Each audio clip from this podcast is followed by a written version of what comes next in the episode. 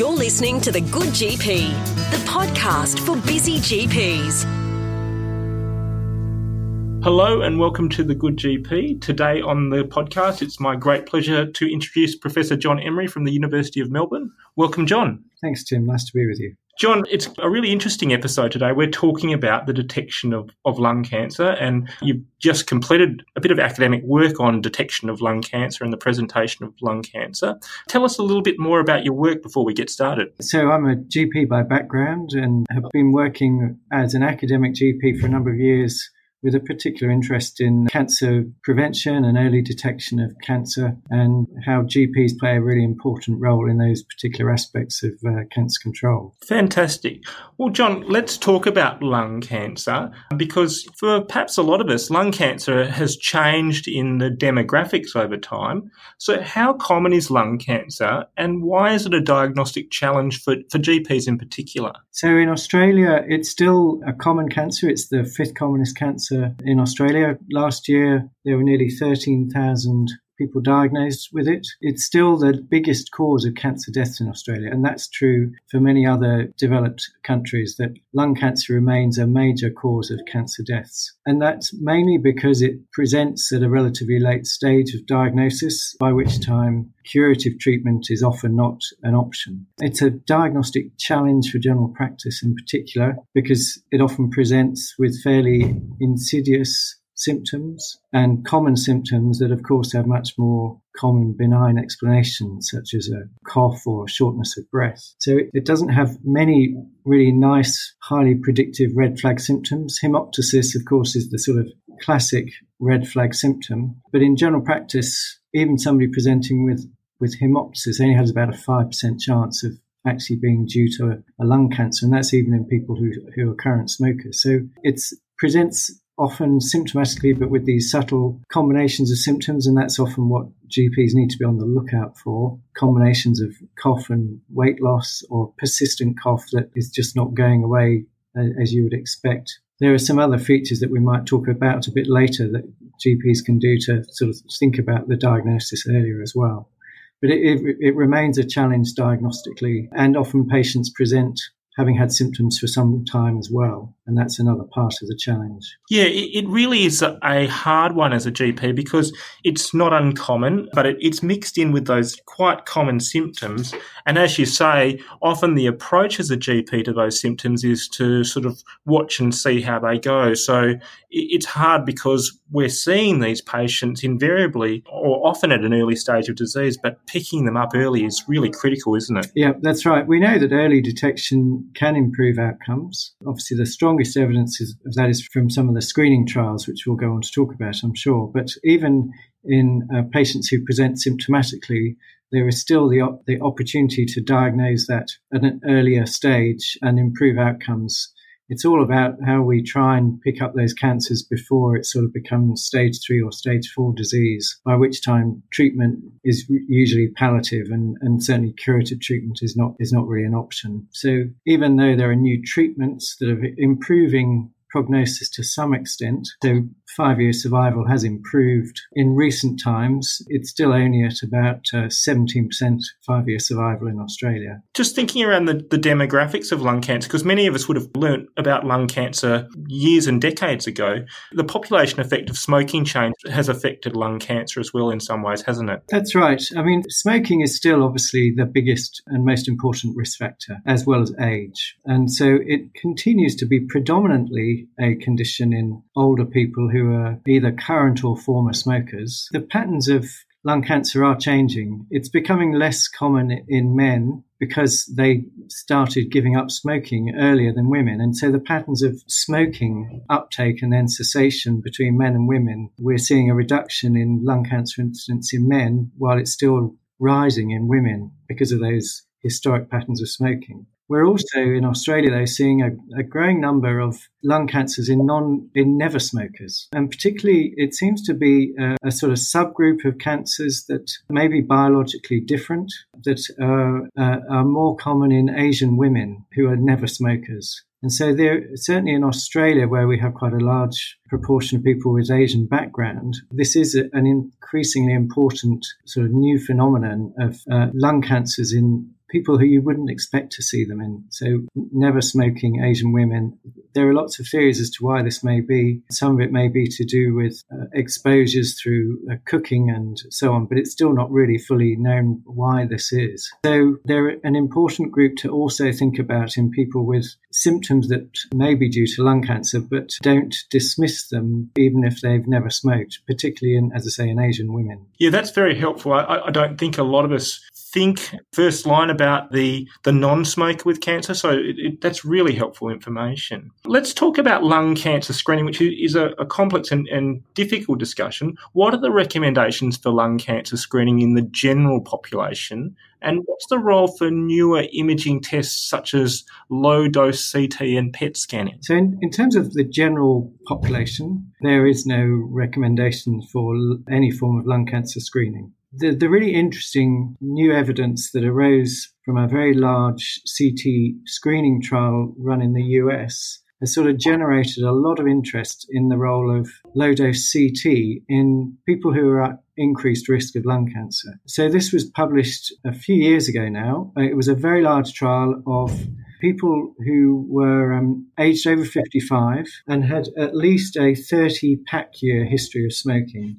So they could have given up smoking up to 15 years before, but they were still at significantly increased risk of lung cancer. And they were offered annual low dose CTs compared with chest x rays. And what that found was a, a 20% uh, reduction, relative risk reduction in dying from lung cancer, which is really a, a very large effect, and really the only thing that has been shown to have such a big effect in terms of early diagnosis and impact on mortality there are downsides with that. There are a lot of false positives. So you end up picking lots of nodules through CT scans that re- then require further follow up, maybe through further scans, but also through biopsies. And that's part of the downside of CT screening is are all these false positives and the need for ongoing follow up or lung biopsies to determine the benign or malignant nature of those nodules. So in Australia, it is not currently uh, recommended uh, within national guidelines, even in this high risk population. That's mainly on the basis of issues of cost effectiveness. So there was a large cost effectiveness analysis that was run to inform the lung cancer screening committee essentially in Australia and it cost around about $230,000 per QALY, which was deemed uh, within the current context of Australia not to be a cost effective intervention. It is different, and there is a, another large European CT trial that is expected to report this year, which again, the preliminary results were presented at a conference last year, which has confirmed this mortality benefit. And in the US, CT screening is already uh, recommended, again, in a high risk population. That's in the context where health economics is not really accounted for as much.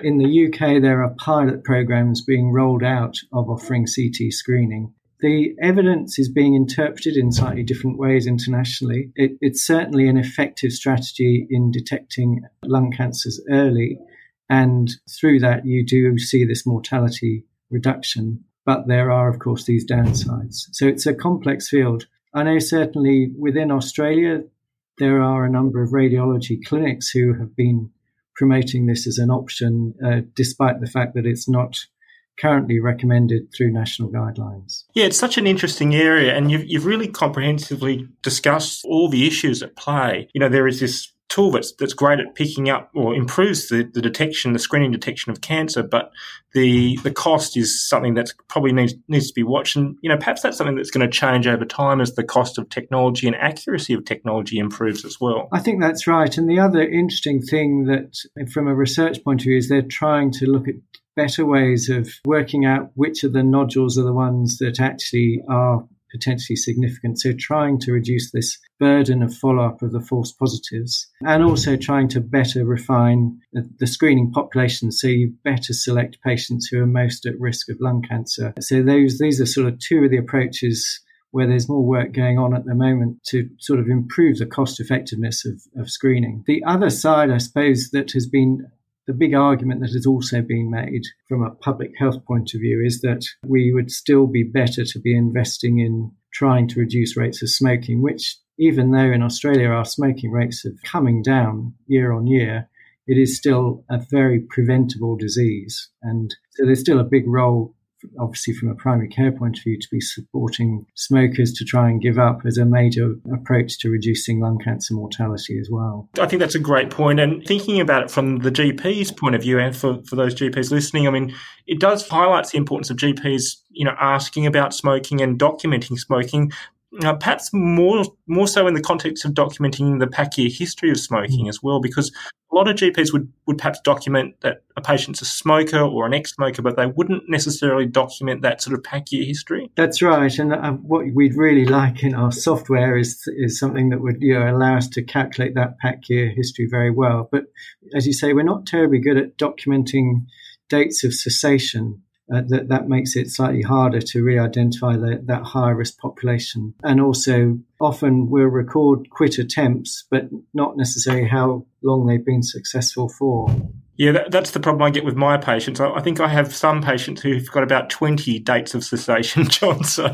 Yes, it's a difficult thing to give up long term for a lot of patients, and that's part of the challenge. So I think we've kind of answered the next question, which is who is higher risk of lung cancer? We're, we're looking at uh, heavy smokers over a long period of time, increasingly so women and I guess the other thing that we perhaps don't think about is the older patients. That's right. This is definitely, like many cancers, uh, age is a major risk factor. And that's why, again, in the screening trials, they specifically didn't start offering screening until people hit the age of 55, at which point, even in smokers, is when you start to see the increase in incidence. Of course, it does rarely occur in younger people, but from a sort of screening population point of view, where you're trying to identify a population, a population most at risk, then then age is an important determinant, and as age goes up, uh, lung cancer risk goes up as well. The next question is an area, a real area of expertise for you. What can we be doing to improve lung cancer detection as GPs?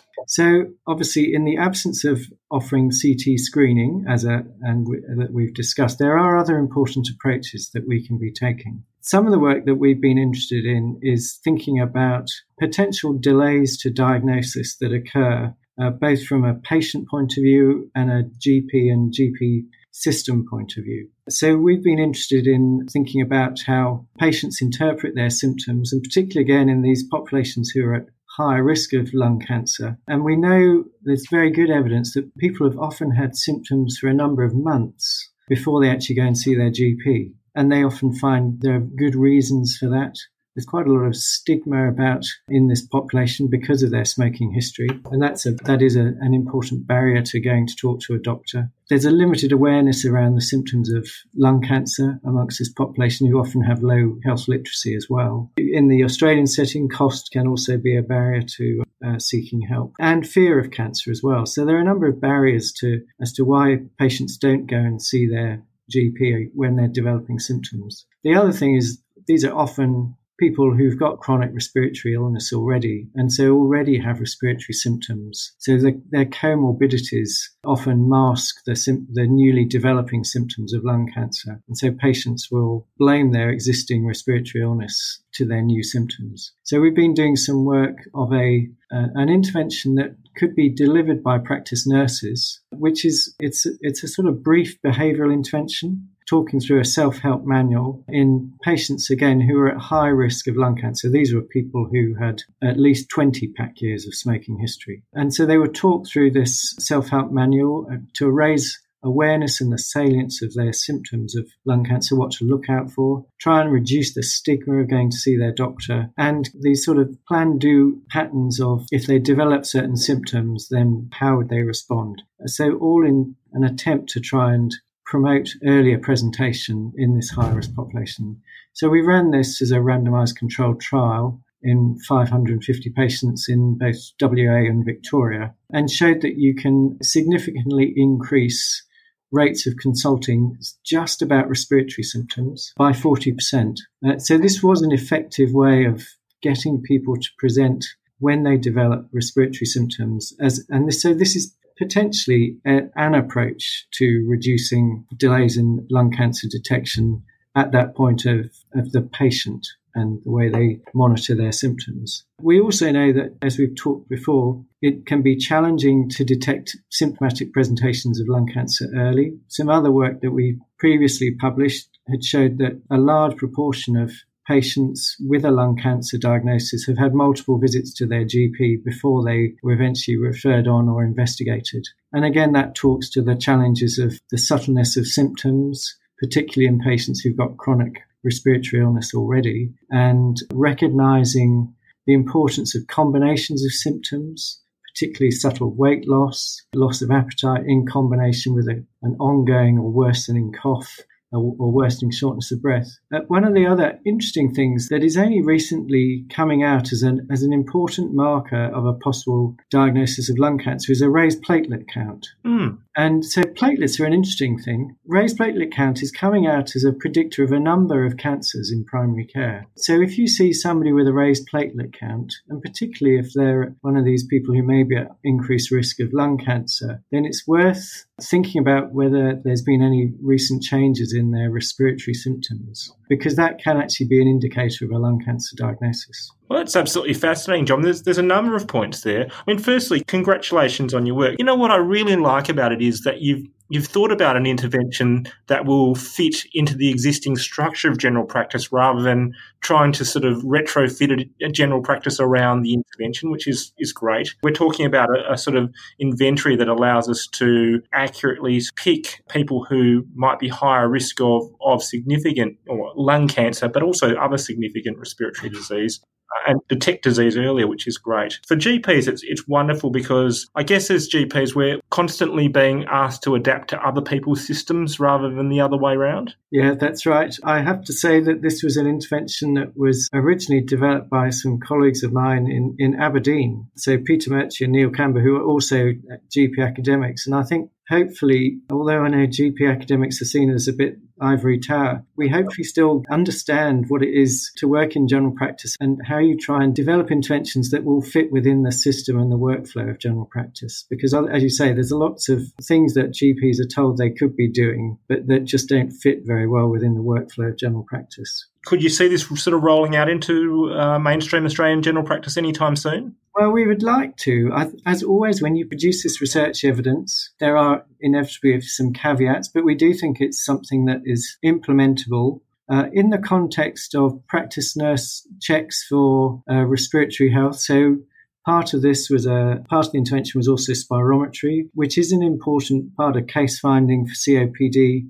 Again, in this sort of higher risk population. So there, I think it would fit within that context of a sort of chronic disease check for respiratory health. Ultimately, you could imagine particularly in certain health settings where CT screening is another funded option, that you would be assessing risk of lung cancer. There will be some people who are at very high risk who might be offered a CT scan. There will be another group who could be offered this more behavioural approach, the, uh, the chest intervention, as we called it, because they don't meet the sort of criteria for CT screening. In Australia, it's it's all that we really have to offer in the absence of uh, CT screening being recommended.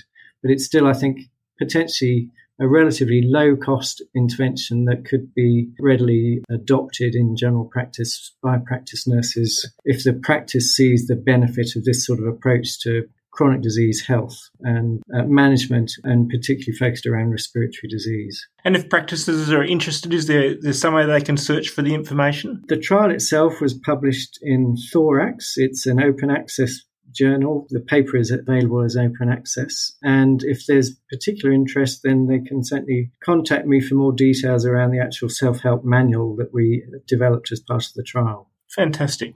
Look, we'll, just keep moving on because there's a, a, couple more, or a few more controversial questions. Uh, my questions around chest X-ray, which still remains quite a, a frequently performed investigation in general practice.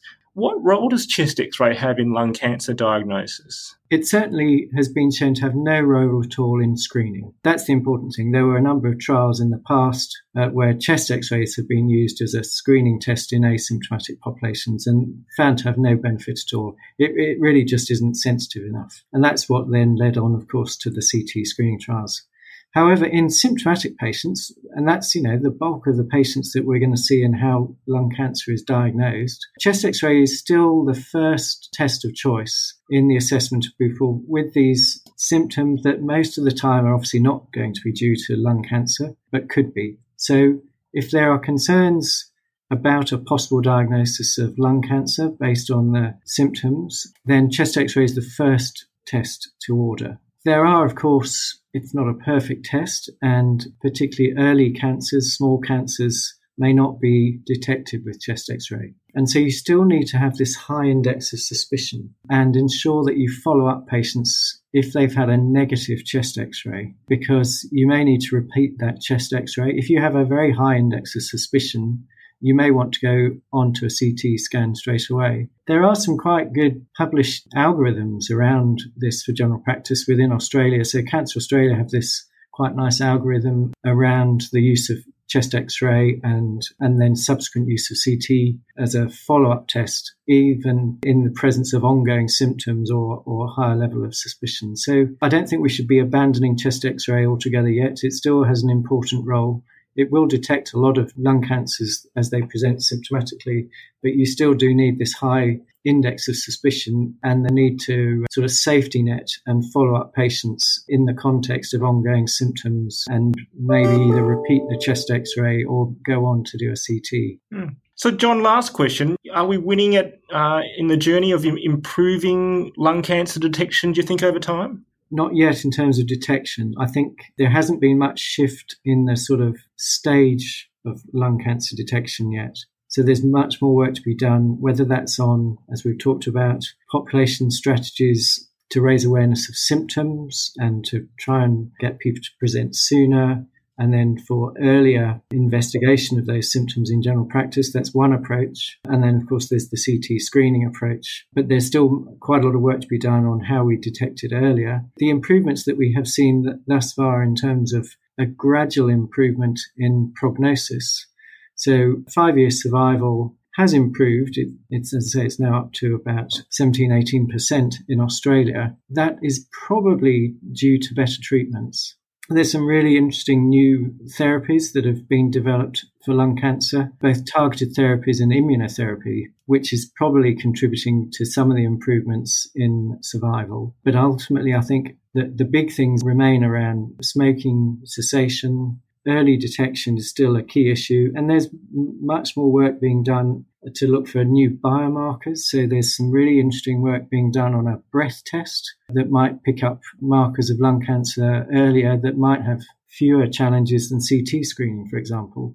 And then there are also blood-based biomarkers. There's a, a large trial that is about to report from Scotland of a blood-based marker for lung cancer with subsequent follow up of a CT. So there's a lot of interest still in how we detect lung cancer earlier, and some of which I think will flow on eventually into regular general practice in the sort of next decade or two. So early detection remains a big issue, even though there are small improvements in survival as a result of some of the advances in treatment as well. Jon, that's just been an absolutely excellent update for GPs on lung cancer detection. So thank you so much. But also thank you for the great work you're doing in general practice research. It's just so good to see really good general practice research making a difference and fitting in, as we say, to, to the work lives of GPs out there. So congratulations. Well, thanks very much, Tim. Thanks for your interest in our work. Thanks, Jon.